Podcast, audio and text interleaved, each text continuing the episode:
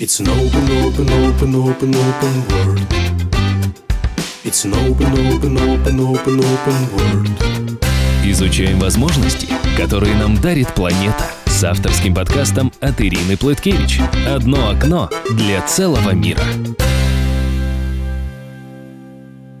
Друзья, привет!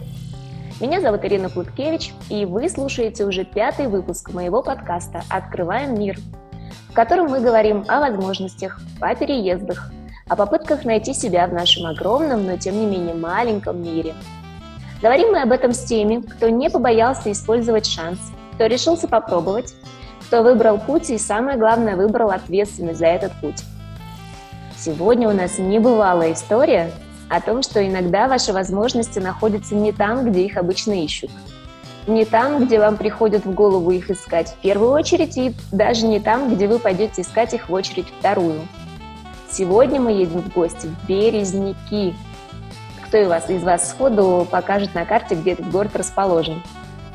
А в гости мы едем к Анне Штайер, редактору популярного портала «Жить интересно», правой руке известного и всеми нами любимого Армена Петросяна – но самое для нас главное – женщине, которая в здравом уме и твердой памяти сама, без всякого насилия и обмана, переехала в Березники из Москвы и в своем выборе счастлива.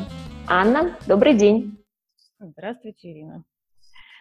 Анна, э, вот мы с вами записываем подкаст 12 э, мая, и несмотря на эту дату в Москве лежит снег, Поэтому тот вопрос, который я хотела вам задать в самом начале, уже не кажется мне очень остроумным, но все-таки я его задам. Какая сегодня погода у вас в Березняках? Знаете, сегодня, на удивление, прекрасная. Даже солнышко выглянуло. У нас, конечно, холодно еще. Вот сегодня обещают что-то там в районе двух градусов тепла. И, может быть, даже будет снег. Но, в общем, я хочу сказать, что местный климат мне, во всяком случае, нравится гораздо больше, чем климат в той же средней полосе и, в той же Москве. А для мая это нормальная погода, да, такая? Нет, конечно, это холодно, обычно бывает теплее к этому времени уже. В прошлом году в это время мы уже ходили в летней одежде. А лето какое у вас? По-разному, знаете, год на год не приходится. В прошлом году было очень жарко, и все так удивлялись, говорили, вау, такого вообще не бывает, точно к нам пришло это глобальное потепление. А до этого год было очень холодное лето. Тут же даже шутка есть такая местная, что «О, классно, в этом году лето выдалось удачное, на выходные выпало». когда, когда удается хотя бы месяц вот, ну, тепло простоять летом, это, конечно, считается очень круто. Успеваешь и покупаться, там, и позагорать. Здорово. А зима, значит, очень холодная все-таки, да? Зима здесь холоднее, разумеется, чем в средней части России, там, тем более холоднее, чем в Европе. Но мне нравится тем, что здесь очень четкая смена времен года, она очень однозначна. То есть летом – лето, осенью – осень, зимой – холодно, но при этом много снега, он чистый. Мороз от того, что здесь достаточно, ну, такая благоприятная, что ли, местность. Очень много леса кругом. Горы, опять же, нас закрывают с одной стороны. То есть здесь не бывает такого мерзкого холода, как в центральной России. То есть, то есть тут холодно, но при этом сухой очень воздух, и этот мороз, он очень легко переносится. При минус 35-40 мы спокойно гуляем с собакой на улице, там, ну, в районе часа, например. Надо просто правильно одеться, вот и все. Я пока не могу себе этого представить, но сейчас мы чуть попозже поговорим об этом. Хорошо. Анна, я знаю, что до переезда в Березники у вас была, естественно, жизнь, и была у нее эта жизненная история, поэтому и эта история очень интересная. В частности, переезд в Москву, как я понимаю, тоже был, в общем, интересным и необычным. Расскажите нам пока сначала немного вот об этой жизни, о жизни до Москвы и о жизни, соответственно, потом в Москве. Родилась я в городе Брянск, Брянске. Это достаточно крупный город, э, центр региона Брянской области. 400 там, с небольших километров от Москвы находится. И в Москву-то я попала, в общем, ну, с одной стороны, наверное, вынуждена, с другой стороны, это было закономерное наверное, такое явление, потому что многие э, уезжают в Москву, если есть такая необходимость. У нас возникла просто необходимость в семье, нужно было срочно заработать достаточно приличную сумму денег, ну и никому, кроме меня, оказалось не под силу. Вот так. Вам было поручено, как самое главное в семье. Сколько вам было лет тогда? А, мне было 24 года, и это, конечно, жесть, что сейчас я смотрю моей дочери 23, я не могу себе представить ситуацию, когда она скажет, там, мама, все спокойно, в общем, давай оставайся тут, я поехал денег зарабатывать. Ну, наверное, я так, так к тому времени была уже достаточно самостоятельным человеком. Это все в семье, во всяком случае, восприняли это как само собой разумеющееся, потому что больше ну, просто реально было некому. То есть вы восприняли Москву как место, как, собственно говоря, как большинство его воспринимает, как место, где можно заработать. Что вы сделали? Вы, вы приехали и что? Кто вам там помог? Что случилось дальше? Ну, естественно, вот как поступает человек, который едет в Москву ну, заработать денег. Конечно, он в первую очередь будет пытаться найти, где там зацепиться, закрепиться, какие-то связи искать. Я, конечно, еще будучи в Брянске, я обзвонила всех, буквально, кого я знала в Москве, начиная от э, родственников, которые не очень любят приезжих родственников из провинции. Вот, заканчивая людей, которых я знала просто ну, шапошно. Вот. На самом деле мне помог с переездом человек, которого я до этого в своей жизни видела несколько часов. Вот девочка, э, мы с ней познакомились совершенно случайно, она звонила в телекомпанию брянскую, попала в нашу редакцию, где я тогда работала в газете. Вот мы так познакомились потом, когда я ездила в Москву на, какую-то командировку, там встретились. Вот у меня просто был ее номер телефона, я позвонила, она сказала, я узнаю. Потом перезвонила мне, сказала, да, в нашем агентстве тут нужен человек будет, приезжай.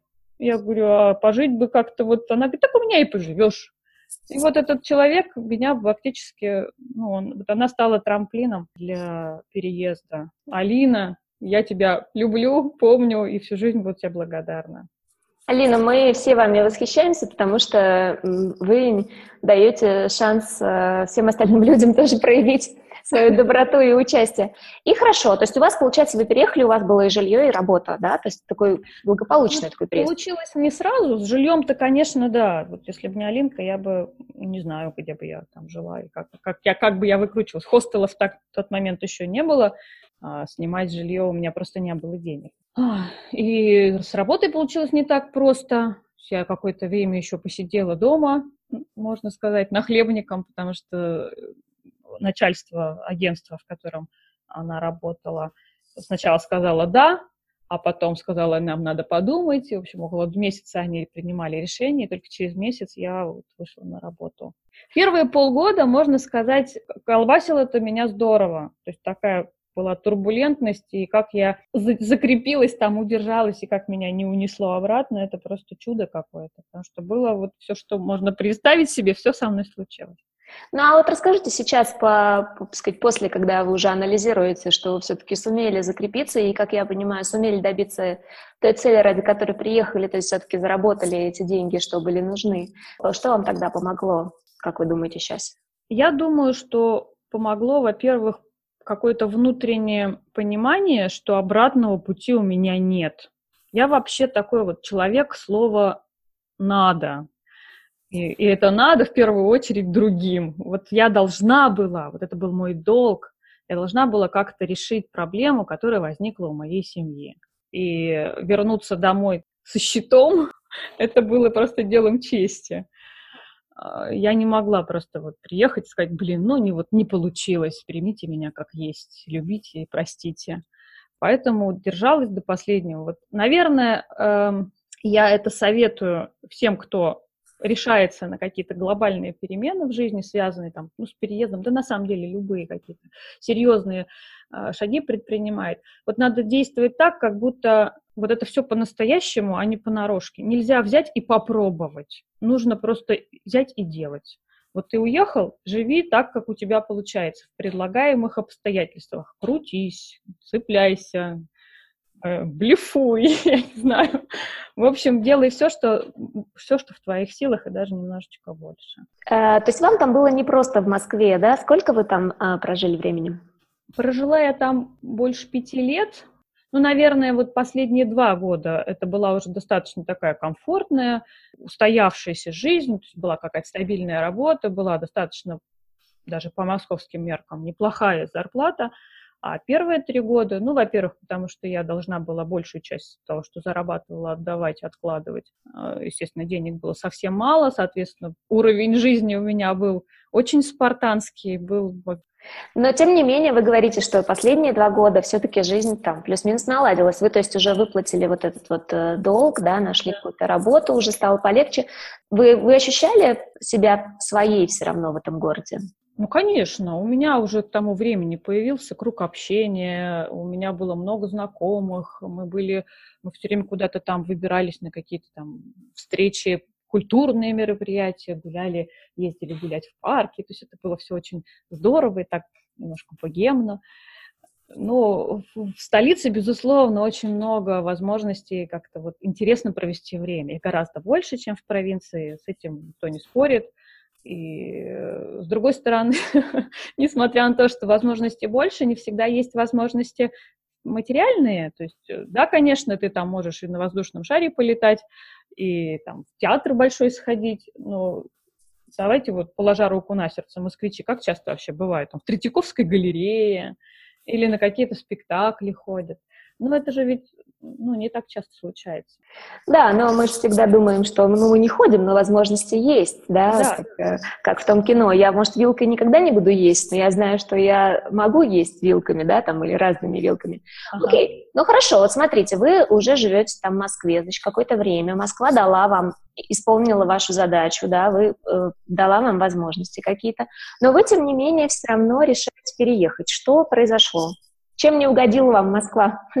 Конечно, основным поводом для переезда стало знакомство с Арменом Петросяном и его приглашение поработать здесь, на Урале. Наверное, его предложение, оно упало уже на какую-то подготовленную почву, потому что мысли о том, что, наверное, Москва не самое лучшее место для жизни, лично для меня, оно, они у меня уже были, вот эти мысли, я об этом много думала, и у меня было много таких тревожных звоночков, которые показывали мне, что ну, надо что-то менять. Какие звоночки, например?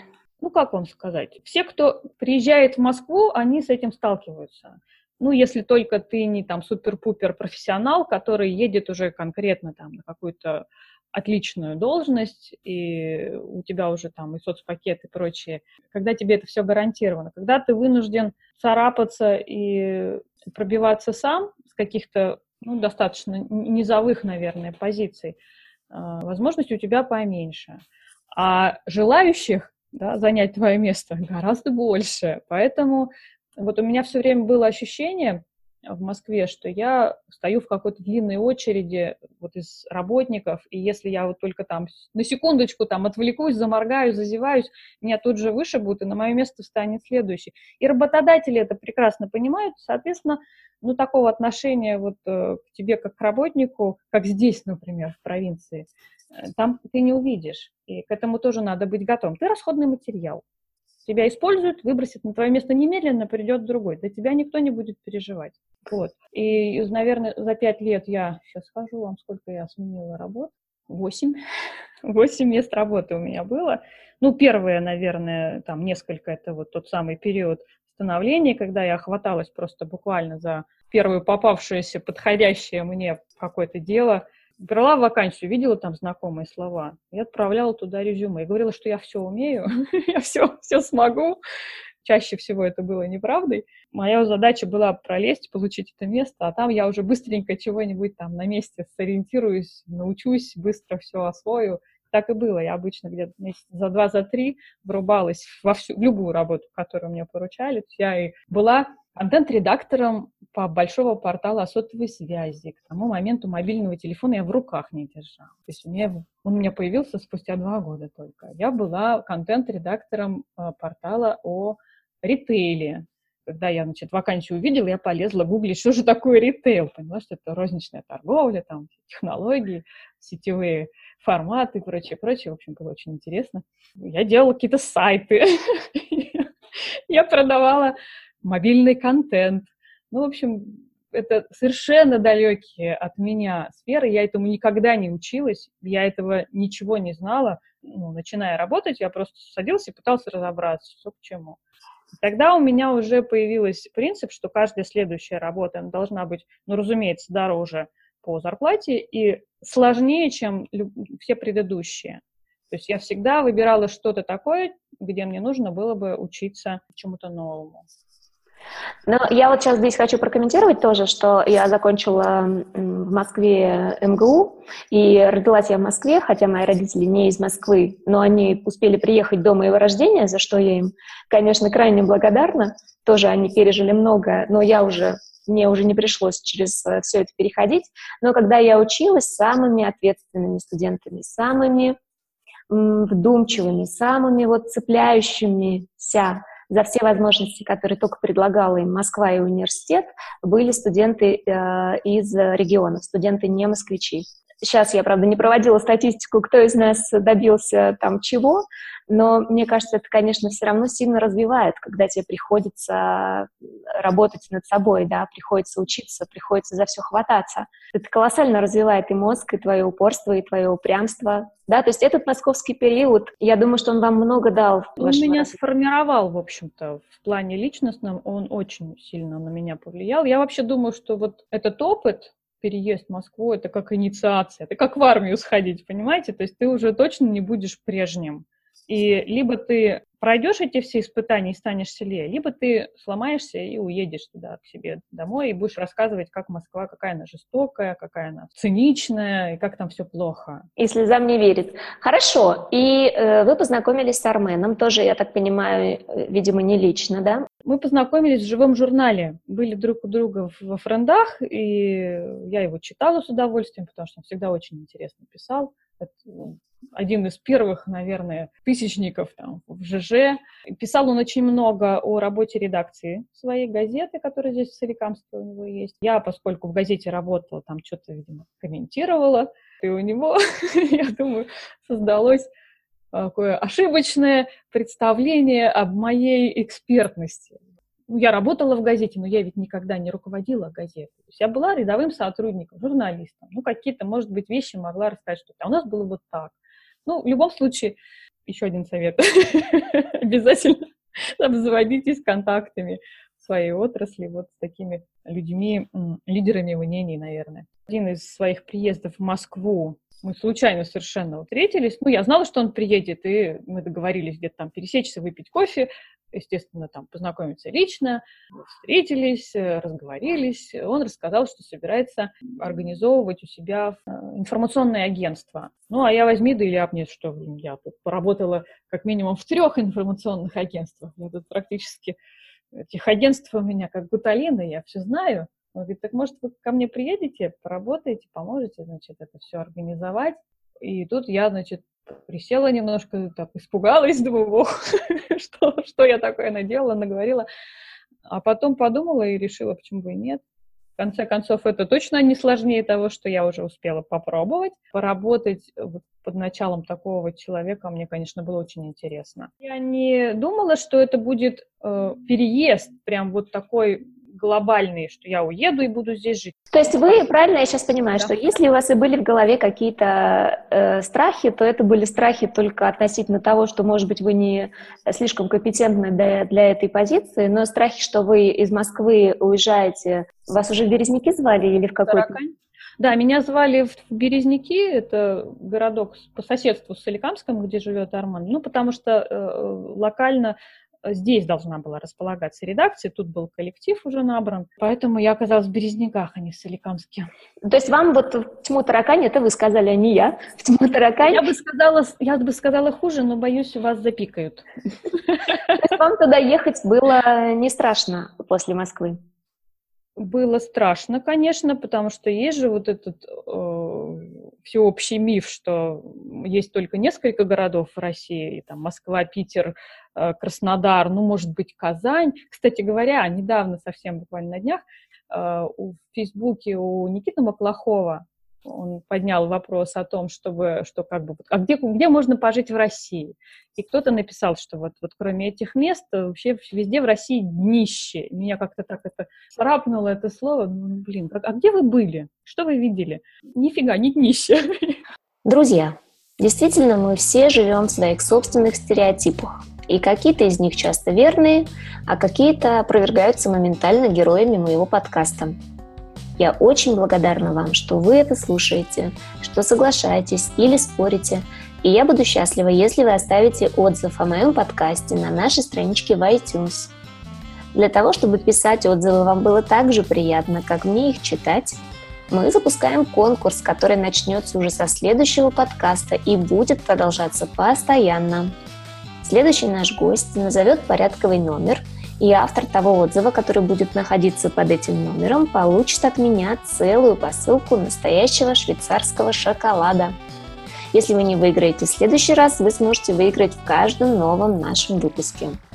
Проверим, насколько стереотип о том, что швейцарский шоколад самый вкусный, соответствует действительности. Но вы, когда ехали туда, вы же этого не знали. То есть мы же все равно все живем в, в своих э, стереотипах. Вы же уехали из Брянска тоже не потому, что это, наверное, самый лучший город э, на свете, вернее, или там в России даже.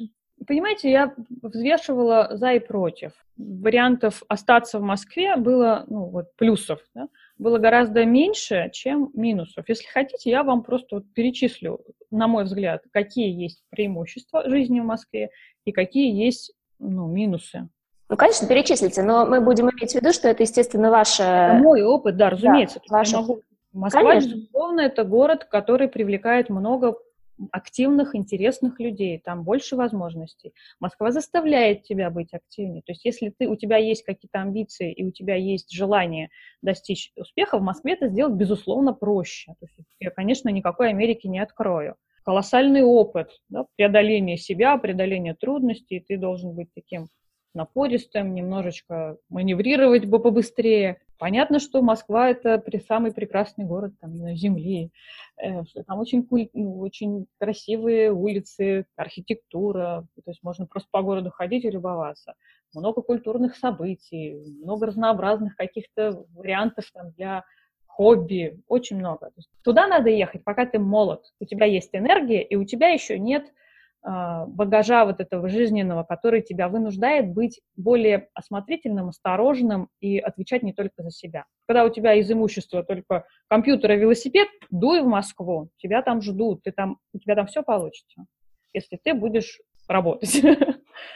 А когда у тебя уже ребенок школьного возраста, возникает масса бытовых проблем, с которыми ты неизбежно столкнешься, особенно если ты ну, вот, имеешь статус приезжего. Потому что если ты не москвич, ты автоматически там многие вещи тебе недоступны. Многие вещи для тебя только за, за деньги. Медицинское обслуживание. Это же все очень дорого. Цены на недвижимость в Москве, ну тоже, да, никакой Америки не открою. Купить квартиру в Москве на среднюю зарплату, это ну, нереально, просто нереально. А, влезть в ипотеку на 150 миллионов лет и жить где-нибудь там сильно замкадом, ну, не, не хотелось мне вот этого всего. Расстояния вот эти огромные, ты все время теряешь время. Я на работу с работы добиралась, самое вот короткое время у меня было, это час двадцать. Мы жили в районе Волжское, это между Люблино и Кузьминками, такой райончик. Зеленый, красивый, все здорово, но очень далеко, неудобно. И ну, с этим тоже надо мириться. Либо ты ездишь на машине и стоишь в пробках, либо ты ездишь там на нескольких видах транспорта, добираешься до работы на метро. И я уходила из дома в 8 утра, дочка примерно в это же время уходила в школу. А возвращалась я домой, ну, в лучшем случае в 8 вечера. Если очень повезет, и меня быстро отпустили с работы вовремя. Весь день она была предоставлена сама себе. Десятилетняя девочка, большой город, не самый приятный, можно сказать, ну, район Люблено такой пролетарский, в общем-то, райончик. Вот, и она вот болталась там с подружками на улице, сидела дома, телек смотрела. Что с ней в это время могло случиться? Да все что угодно. Я вот, кстати, хотела поговорить про вашу дочь. То есть в Москве она с вами тоже жила, да? Я хотела, на самом деле, спросить, не боялись ли вы вести ее в Березники, лишая ее, может быть, возможностей там образования? Но я так понимаю, что вы ее увозили из Москвы специально, да, из-за того, что она была вот там одна. Я тревожилась, разумеется, за ее будущее, потому что я видела дети в нашем районе, у которых мама, папа на работе, они вот сами себе существуют вот этими стайками, сбиваются и там могли в парк забуриться, могли там на какую-нибудь крышу залезть, кто их там проконтролирует. Наверное, такие субъективные достаточно причины, но это было немаловажно для меня. И то есть я просто, когда читала вашу историю, у меня было ощущение, что вы уехали только из-за предложения по работе. Предложил вам Армен интересную позицию, и вы уехали. Но сейчас я слышу, что вы э, анализировали, да, и что вы сравнивали плюсы и минусы, и там думали о своем ребенке, в том числе, естественно, как любая мама, и о себе. И вот это такой переезд был, ну, не только из-за работы первую очередь. Я думала о том, куда переехать. Я, конечно, не рассматривала Березники, я знать не знала, что есть такой город вообще на карте. Я потом уже, когда вот вопрос стал конкретный, я полезла гуглить и смотреть, что такое, ужаснулась немножечко. Повторюсь, была мысль о том, что я поеду, то есть это какая-то такая передышка, я наберусь нового опыта, во-первых, и смогу заработать немножко больше денег, чем у меня получалось в Москве, потому что я зарабатывала, и большую часть своей зарплаты я отдавала за съемное жилье. Хорошо. И вот вы переехали. Вы уже переехали сразу с ребенком. Да. Как, как вы обустроились? Как быстро? Как вы адаптировались? Какие у вас были ощущения сразу? Не, не рыдали ли вы э, в подушку от того, что изменился там за окном пейзаж? Я предприняла же экспедицию разведывательную. Я съездила сюда посмотреть, куда я еду, куда меня несет вообще. Армен очень э, так, грамотно провел презентацию. Я поняла, что ну, нормальный город. Маленький, компактный, очень уютный. Он, нужен, он же молодой совсем, его в 30-е годы начали строить. Тут был лес кругом но здесь на месте месторождения вот, калийно-магниевых солей был за, запроектирован большой э, промышленный комплекс добывающий. И вот вокруг вот этого вот, как, как на Урале заводы, вокруг месторождений, здесь появился город. И он изначально строился вот уже с таким с размахом, по-советски, широкие проспекты, очень такая красивая, очень четкая структура он понятный и удобный для жизни. Вот, городок оказался. Ну и природа меня, конечно, потрясла. Когда он меня пригласил там на экскурсию, мы поехали в Красновишерск, это немножечко севернее, выше в горы, и мы поднялись на гору Ветлан, и я посмотрела сверху вот на это все, что там под ногами, и на эту речку, Вишерку, и ой, это так все такая мощная очень энергия, такая брутальная очень природа. Классно здесь, очень здорово. Есть, да, теория, что некоторым людям хорошо в мегаполисе, хорошо имеется в виду физически, по здоровью хорошо, потому что их заряжает темп, заряжает драйв, заряжают все эти толпы, заряжают все эти челленджи, которые один за одним там идут. А другим людям хорошо на природе, потому что их заряжает природа, их заряжают просторы, их заряжают там реки, горы, у кого что. Хорошо, Анна, что вот вы приобрели с переездом, вы сейчас нам скажете, но в принципе это примерно понятно, да, то есть то, что вы перечисляли как отрицательные черты в Москве, я думаю, что вы от них избавились, и это в том числе вы приобрели. Но сейчас сначала давайте поговорим а, про то, что вы потеряли. Есть ли что-то, а, что вы потеряли с переездом? Вот я, например, волнуюсь все-таки за вашу дочку. Мы приобрели, когда мы сюда переехали. Ну, опять же, да, Москва город очень разный. То есть расслоение там огромное. Есть школы уровня там, не знаю, гимназии «Золотое сечение», где учатся идеальные дети и работают идеальные педагоги. Я бы сама бы у них с удовольствием получилась. Но это ведь единичный случай, будем рассуждать а, а, адекватно. Основная масса детей учатся в самых обычных московских школах. Что такое самая обычная московская школа в какой-нибудь вот спальном районе? Это, ну, вот в нашем классе было 22 человека из 22 человек 10 человек были не из России. Для них русский язык был вторым языком. Понятно, они, они начали разговаривать по-русски, когда приехали в Москву вместе с мамой и папой. Понятно, что на их фоне и на, их, на фоне их способностей моя дочь была звезда. И мы приехали из Москвы в какие-то, значит, березники, пятерочным аттестатом об окончании начальной школы. И нас, значит, с удовольствием взяли в очень хорошую школу города, в научный класс ее, значит, сразу определились. В общем, а когда мы начали учиться, значит, она начала учиться в, в сентябре, пошла в школу, и первые полгода она не получала выше четверок, три-четыре, три-четыре. У нее были оценки вот такие. И это для нее был такой дикий стресс. Мы поняли, что на самом деле она отстает от тех детей, которые учатся здесь. Хочу сказать, что качество образования в Березняках очень высокого уровня. У нас здесь есть э, несколько школ, которые считаются лучшими в регионе. Слушайте, это, это просто удивительные сейчас э, слова. Давайте об этом чуть тогда поподробнее, потому что, мне кажется, это будет новостью для, э, вообще для всех наших слушателей, только если кто не живет в Березниках. То есть вы хотите сказать, что там есть э, сильные учителя, сильные школы, они там остались, не да, уехали. Да, они не делись, и причем учителя не только вот старые там гвардии, старенькие там бабушки, которые еще Машах мам учили, но и молодые учителя здесь тоже есть. Они местные, да? То есть это да. не... Да, а да. что они заканчивают? Какие-то ближайшие вузы? В Пермском крае есть несколько педагогических высших учебных заведений попроще. Вот в Соликамске есть Соликамский пединститут, в Перми есть государственный вуз э, педагогический.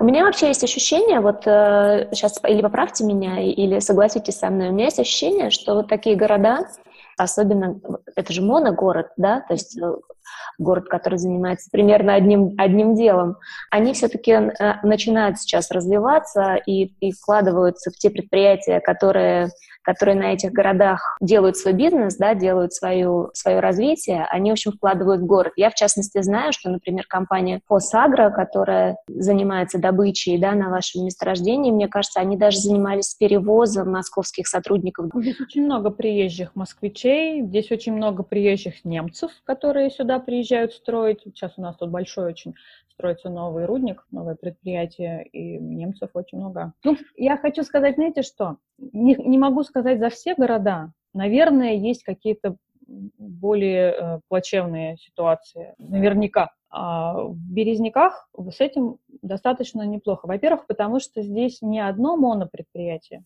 здесь их несколько градообразующих предприятий. Тут есть Уралкалий, который занимается добычей э, калийной соли, тут есть очень мощные а, предприятие Ависма, которое занимается производством э, магниевой губки. Есть еще несколько больших предприятий химической отрасли. То есть у нас их как минимум четыре. Четыре больших градообразующих предприятия. Основная масса э, населения, конечно же, трудоустроена на этих предприятиях. Ну, понятно, что уровень зарплат, он разный, да, от руководителей до каких-то рядовых сотрудников. Но у них у всех есть профсоюзы, которые прекрасно работают. У них у всех, они все получают путевки бесплатные, дети ездят в лагеря, на море. У них есть коллективные договоры, которые, в общем-то, их защищают. У них у всех есть корпоративные медицинские страховки. И вот я, например, не работаю на том же Уралкале, я иду в их платную клинику, плачу деньги за те услуги, которые любой там работяга получает бесплатно просто в рамках своей страховки. То есть на медицину вы тоже не можете пожаловаться, да? Нет. Ну, есть какие-то редкие вещи, может быть, которых, которых здесь нет. Но, опять же, да, я, я считаю, что профилактика лучше, чем лечение. Стараюсь не болеть и за своим здоровьем следить. А во-вторых, ну, здесь, опять же, потому что есть предприятия, а им выгодно, чтобы люди были здоровы. Они, конечно, в это вкладываются. То есть здесь есть и приезжие врачи.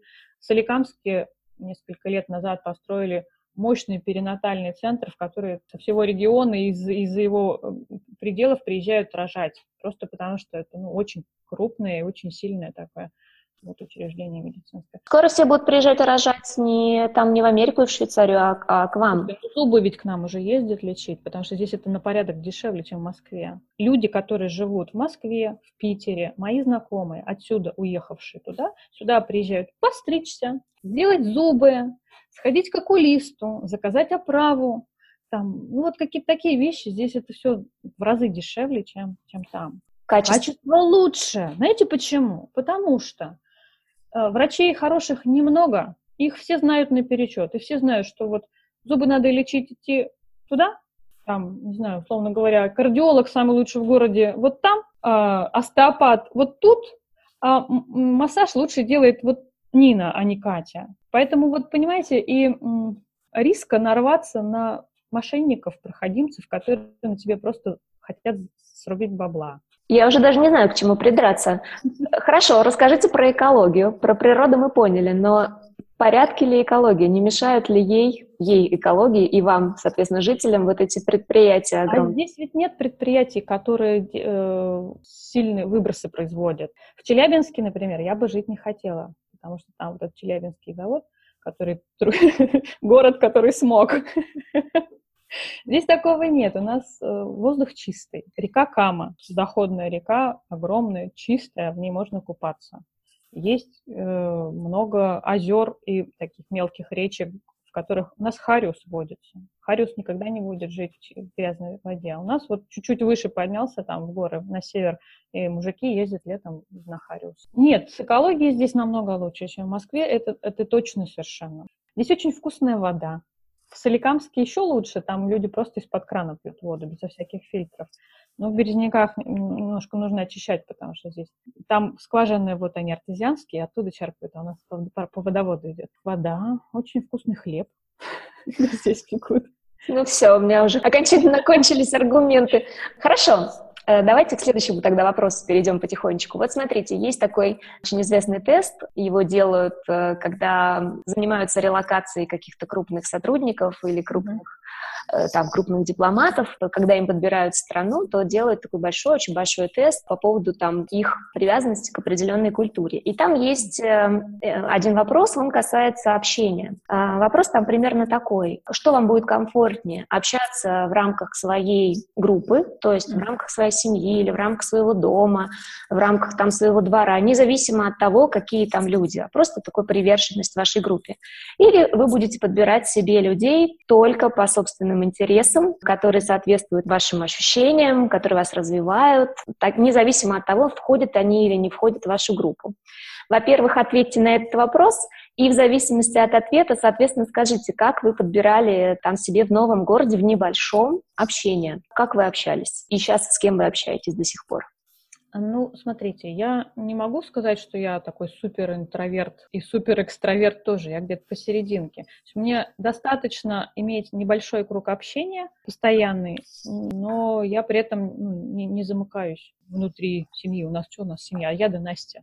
Ну, или в рамках города. То есть, смотрите, такой небольшой город, который может вас ограничить кругом, правильно? Вы, и, и вам этого может быть достаточно. Вы говорите, ну, окей, такие люди живут в моем городе, я вот э, с ними общаюсь. Люди в моем городе? Такие, какие живут. Какие... Прекрасные люди живут в моем городе. Сейчас про людей тоже надо отдельно поговорить. Это тоже ведь такой снобистский достаточно взгляд, что вот вся культура в Москве, а здесь плебеи живут, шахтерский город. Меня Петросян об этом предупреждал. Ну вы же понимаете, вы приедете, там такой контингент, надо быть все-таки вот иметь в виду. Ну да, ну попадаются здесь такие четкие пацанчики, которые в Адидаса ходят на районе. Но их ведь, ну, это не, весь, не все население. Здесь очень много людей, которыми я искренне восхищаюсь. Подруга моя, с которой мы здесь сошлись, она 58 лет человеку. Я бы хотела, во-первых, выглядеть как она в 58 лет, а во-вторых, иметь столько интересов жизненных. Она там и спортом занимается, и английским занимается, профессионально там во всех отраслях, во многих, в общем, достаточно высокого уровня специалист. Найти себе круг общения, мне кажется, можно и в маленьком городе. Другое дело, что сейчас при наличии интернета ты можешь об этом вообще не переживать. То есть общаться-то тебе всегда будет с кем. Есть Facebook, есть ВКонтакте. У меня, разумеется, в силу моей профессии, работы очень большой круг общения. Я его даже физически сейчас ограничиваю, себе поставила на Фейсбуке ограничения, чтобы он меня не отвлекал. Друзья, тест, о котором я сейчас говорю, это тест, разработанный по работам голландского ученого Герта Хофстеда, который на основании многочисленных опросов вывел несколько глобальных различий между культурами, нациями и, соответственно, странами – мы предлагаем вам абсолютно бесплатно пройти этот тест и узнать, в какой стране вам будет наиболее комфортно жить, работать, расти детей и радоваться. Тест находится на моем сайте platkevich.com в разделе Open World. Заходите и узнайте всю правду. Э, у вас такой, получается, как бы смешанный тип, да, то есть вы не против общаться и с теми, кого подкидывает вам место, в котором вы живете, и при этом вы можете выбирать общение, потому что у вас работа, и потому что вы там очень хорошо общаетесь в интернете, да ведь? Ну, видимо, да, наверное, так. Мне хватает общения в интернете, я не чувствую себя одинокой здесь. Мои там интересы, одна тусовка, с которой я общаюсь, это тренировки йоги. Другая тусовка, разумеется, постоянная такая, стабильная, это соба- собака-владельцы, с которыми мы вместе там общаемся, воспитываем своих деток младших. Вот недавно из этой группы организовались мы в волонтерскую команду, ездим работать в центр с детками, с детьми-инвалидами, работаем с собаками.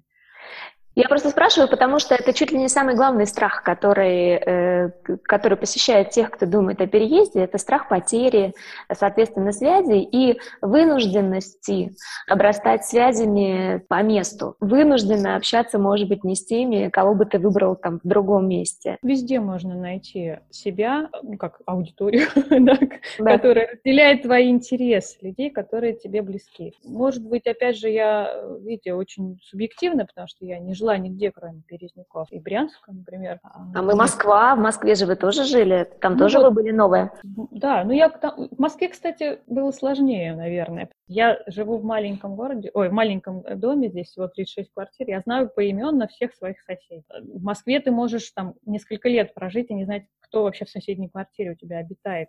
Не, не просто как его зовут, а вообще кто там живет, ты его, может, в глаза не видишь сел в лифт, уехал, поднялся, приехал, все. А тут из поколения в поколение люди живут в одной и той же квартире, там, а после бабушек въезжают внуки, все друг друга знают, все друг про друга все знают, поэтому не нужно понтоваться, потому что все, а что понтоваться, когда ты как, ну, вот, как облупленные сети, да, тебе все расскажут про тебя тут же.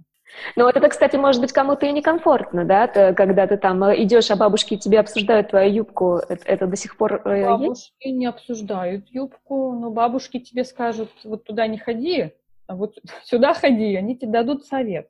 Это на самом деле очень полезно. Чем это хорошо? Смотрите, это заставляет тебя, живя в маленьком городе, более ответственно подходить к своим собственным поступкам. Это всем, всем вот, ты вынужден просто так жить. Потому что э, в Москве ты можешь там, ну, как попало себя вести, потом переехал в другой, в другой район, и все, тебя там никто не знает, и ты живи вот с нуля практически начинаешь. А тут это не получится. Тут ты можешь утром там, тетеньке в очереди нахамить, а вечером придешь к ней зубы лечить. Понимаете? И это, это ну, на подсознательном уровне как-то усваивается. Хорошо, ну все, у меня кончился список из тех пунктов, которые вы могли бы потерять при переезде. Я могу вам подсказать, чего тут действительно нет. И, ну, на поверку оказывается, что это не так уж и критично. Самые главные минусы касаются, конечно, вот простора для развития. Конечно, здесь не пойдет там любой бизнес, который пойдет в Москву. Конечно, здесь меньше работы и ниже зарплата. И меньше возможностей для развития там, талантливых детей, например. То есть если у тебя одаренный ребенок, там, музыкант или художник в Березняках, конечно, нет, там, или спортсмен, надо будет его куда-то вести, хотя бы в Пермь. Ну, меньше магазинов, конечно, в Москве, но мне кажется, это не проблема. Во-первых, потому что э, культура потребления здесь, ну, опять, да, не, не нужно, да, из себя ничего изображать, нормально можно жить, не выпендриваясь. В Москве сложнее. Во-вторых, ну, если прям совсем приперло, вот садись на машину, через два часа ты в Перми. Пермь — миллионный город, там есть все. У нас нету Икеи, о чем я очень переживаю и у нас нету аквапарка. Все остальное в Перми есть. Ну, может быть, не так красиво на улицах, как в Москве, потому что все-таки денег в бюджете не так много.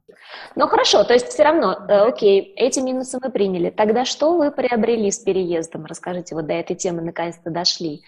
Что вы получили? Ну, мы уже перечисляли, да, экология, климат, более какие-то адекватные цены. Ну, разумеется, интересная работа. Я счастлива, что я сюда попала, и счастлива, что меня судьба свела с Арменом. Мы, кстати, тоже счастливы, что вы а, попали к Армену, потому что Вы просто а, составляете вот полностью одно целое. Если Армен такой, а, он стратег, он про такое будущее, а вы руками делаете, это не, это не хуже, этим, не, не лучше, это просто то, что вы должны именно делать, потому что вдвоем вы просто делаете этот журнал таким, какой он есть. Ну вот, ну и потом то, с чего я начала, это безопасность. Вот несмотря на такие какие-то представления о провинциальных городах, которые можно почерпнуть из Гугла, попробуйте погуглить. Что вы там нагуглите про Березники? Это будет там провалы, техногенная катастрофа, потом, может быть, там про тюрьму Белый лебедь что-нибудь нагуглите. Ну, в лучшем случае какой-нибудь сериал там реальные пацаны. На самом деле здесь все гораздо приятнее, и когда я сюда приехала, я, наверное, через несколько месяцев я почувствовала, что так выдохнула, я могу не беспокоиться. Я, э, мой ребенок от моего дома до школы, там, до катка, до э, бассейна, до спортивной секции, до Дома культуры. До всего может дойти пешком. То есть даже не надо садиться там на маршрутку никуда ехать. Она занималась в художественной школе, вот единственное место, куда приходилось ездить на маршрутке. Она выходила из дома, возле дома садилась на маршрутку, ехала, там выходила и обратно возвращалась. То есть это было ну, очень легко. Бабушки, которые, вы говорите, обсуждают юбки, они же присматривают и за детьми. Тебе обязательно тук-тук-тук, а твоя что-нибудь расскажет. Ну вот это вот все, что близко все. То есть тебе не нужно тратить время своей жизни на дорогу, на стояние в пробках. Город из конца в конец на машине, если не превышать там 60-километровые вот ограничения, можно проехать за 10 минут. Он просто очень компактный не, не вытянутый. В Соликамске вот там сложнее, потому что он исторически складывался, он такой вдоль там реки тянулся. Здесь вот такой пятачок, очень все, все близко. Я его пешком мы как-то летом ходили просто через весь город. Вокруг лес. То есть мы утром встали с Гаюхой, я его машину запихнула, мы через 10 минут в лесу. Понимаете? 10 минут. Мы в настоящем лесу. Там белых зайцев погоняли, сели обратно, приехали, я села работать. Летом, еще даже когда я работала в редакции, то есть вот последние два года я сижу дома, у меня свободный график, удаленно уже вот на сто процентов работаю, а до этого я каталась в Соликамскую редакцию. А, это полчаса на машине я где-то ездила. Ну вот даже не, ну, имея необходимость появиться там, к 10 утра в редакцию, мы утром успевали съездить, там, искупаться, например, на карьеру, на Каме.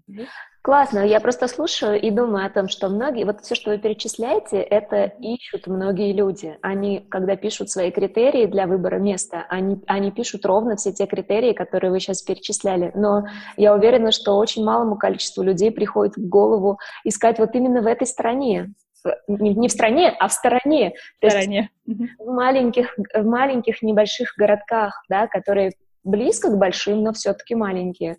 Мне и... кажется, сейчас как раз очень эта тенденция на лицо. Я ее наблюдаю и по своим знакомым. Ребята, с которыми я в Москве дружила, став на ноги, обзаведясь семьей, многие уехали из самой Москвы и живут в Дубне, в подмосковной Малаховке. Вот другая семья, они уехали под Питер. То есть они не в самом Питере, а где-то там в коттеджном поселочке под Питером. Ну, на мой взгляд, да, это выход, если совсем далеко уезжать не хочется, то, да, наверное, вариант.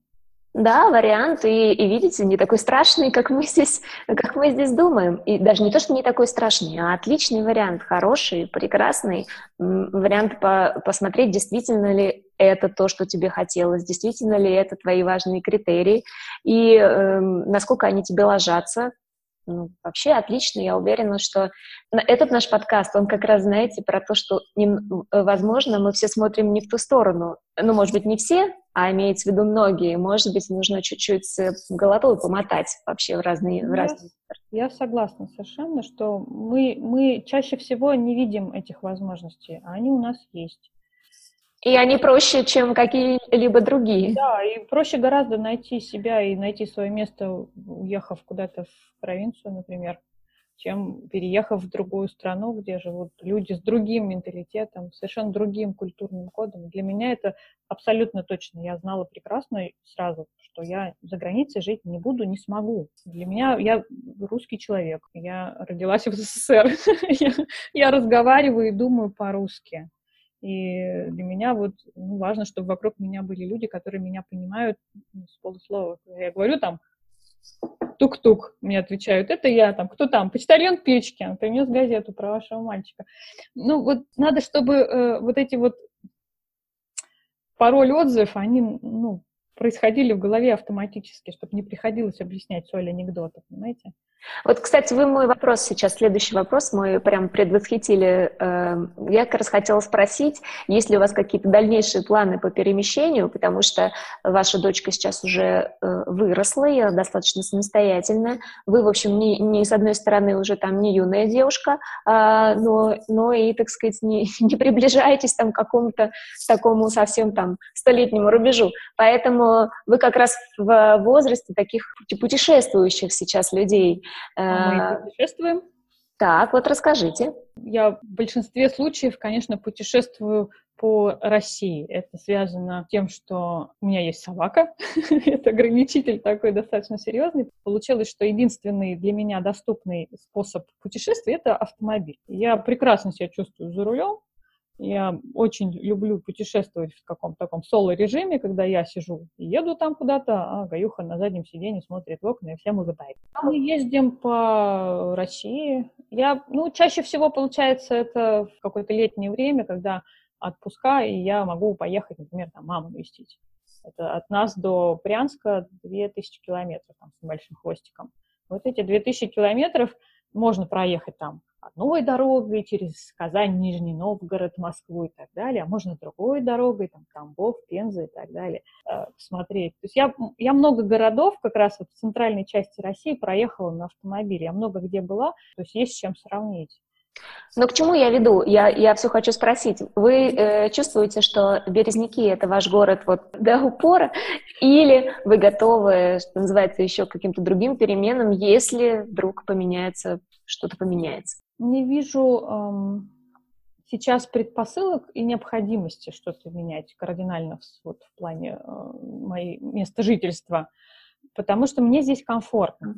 Я могу не переживать там о каких-то бытовых э, вопросах, здесь просто удобно жить. При этом достаточно просто отсюда куда-либо выехать, потому что вот садишься в машину, и через два часа ты в Перми. В Перми аэропорт. Сел на самолет, лети. Понятное дело, что там, если ты работаешь, ну, не знаю, бизнес-тренером, как там, Радифов Гандапас, и тебе нужно летать каждый день в разные города, то из Перми ты особо не налетаешь, потому что многие рейсы только через Москву. А если там куда-то попутешествовать в Европу, в другие города, то бога ради, пожалуйста. А если хочешь куда-то более, более так тщательно, сел за руль и поехал. Хорошо, ну смотрите как, хорошо он там. Я, у меня, я сейчас просто слушаю своих э, героев подкаста, и э, все, все, честно говоря, вот, по крайней мере, пока с любовью, с такой любовью и с таким восхищением говорят про свои места, где они живут, что мне прям хочется приехать, что, что называется, с проверкой, знаете, такой проверкой, приехать и посмотреть на самом деле, и показать. Рада. Приезжайте. Мы вам тут такое покажем. Вам уезжать не захочется. Да, и всем показать в прямом эфире, что это вот действительно так и есть. Потому что иногда, конечно, все равно верится с трудом. Не с трудом, вернее, а сложно верится, сложно. Нам, конечно, в наших стереотипах сложно вериться, но я вот очень хочу, чтобы мы, э, мы с помощью моих героев, э, конечно, рассказали о том, сколько кругом возможностей, о которых вы даже подумать не можете. Или там даже не хотели подумать, или даже не знали, что в эту сторону вообще, в принципе, можно подумать. Анна, остался у нас последний э, блок в, в нашем подкасте, постоянный, где я задаю блиц вернее, я задаю пять вопросов, это блиц, э, отвечаем на них быстро. Это одинаковые вопросы для всех моих героев, для того, чтобы мы еще больше вас узнали. Итак, готовы? Давайте. Итак, одно новое умение, которое вам принес переезд. Ну, мы говорим про первый переезд или про второй? Давайте про березники мы сегодня проговорим. Расслабляться. Кстати, я научилась здесь расслабляться и замедляться. И доверять людям. Это, это прекрасное умение. Вот, честно говоря, если по первой части я еще, может быть, могу сказать, что сейчас, там, через 9 месяцев в жизни в Швейцарии я, может быть, чуть-чуть, чуть-чуть к этому приближаюсь, то по второй части, конечно, мне еще до сих пор сложно. Угу. Хорошо. Второй вопрос. Одна черта характера, которую вам принес переезд или, может быть, наоборот, забрал? Я стала более внимательно относиться к тому, что я делаю и говорю, потому что здесь тебя оценивают по поступкам. Вот этой шелухи московской, когда нужно произвести впечатление, здесь не любят. Поэтому многие сюда приезжают, приезжающие москвичи сталкиваются с таким суровым местным уральским таким отношением, да зеркалом таким, да? Да, да, да, да, да. Там им быстро объяснят, как себя надо вести. Здорово. Так, третий вопрос такой. Хотя, может быть, мы уже знаем на него ответ, но вдруг вы ответите по-другому. Один важный человек, который появился в вашей жизни? Петросян, конечно. Вот это даже не обсуждается. Вот это ну, редкая удача встретить такого учителя и иметь постоянно э, рядом работать и чувствовать свою сопричастность к такому большому делу, которое меняет к лучшему жизни многих людей. Это же круто. Армен, пользуясь случаем, хочу сказать спасибо вам от себя лично, потому что мою жизнь вы тоже изменили, хотя, может быть, об этом и не знаете. Итак, четвертый вопрос. Один стереотип про березники. Ну, я, правда, не знаю, есть ли стереотип прямо про березники, может быть, про Урал, давайте расширим географию. Один стереотип про березники, который у вас был до переезда и который не подтвердился. Можно часто прочитать где-нибудь в соцсетях или там в статьях, что в провинции остались одни неудачники. Что там Соликамск, это город троечников, что тут одни лодыри. На самом деле тут очень много людей, очень интересных, которые живут полнее, ярче и созидательнее, чем жители, многие жители мегаполисов.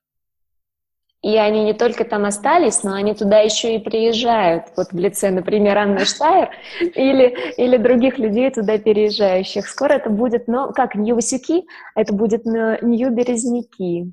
А вот знаете же, в, в Кировской области, я не знаю, правда, сейчас, насколько там продвинулся этот проект, местный один парень, э, мы писали о нем в журнале, уже это интересно, а, решил создать деревню для айтишников где-то там в чистом поле они строят эко-дома и собираются там жить, и собираются, думают, что туда приедет куча народу, и уже там кто-то переехал, уже там где-то живут они. Потому что красиво, потому что природа, потому что детей можно воспитывать э, на свежем воздухе, на экологических продуктах, при этом имея рядом город с большими возможностями, аэропортом и прочими благами цивилизации. То есть не только мы получаем от места все, что мы хотим, а мы еще даем месту возможность развиваться, потому что не только вы приезжаете, чтобы забрать, а вы приезжаете, чтобы отдать. Это потрясающе. И последний у нас вопрос. Один совет для тех, один совет или один лайфхак для тех, кто планирует переезд и боится.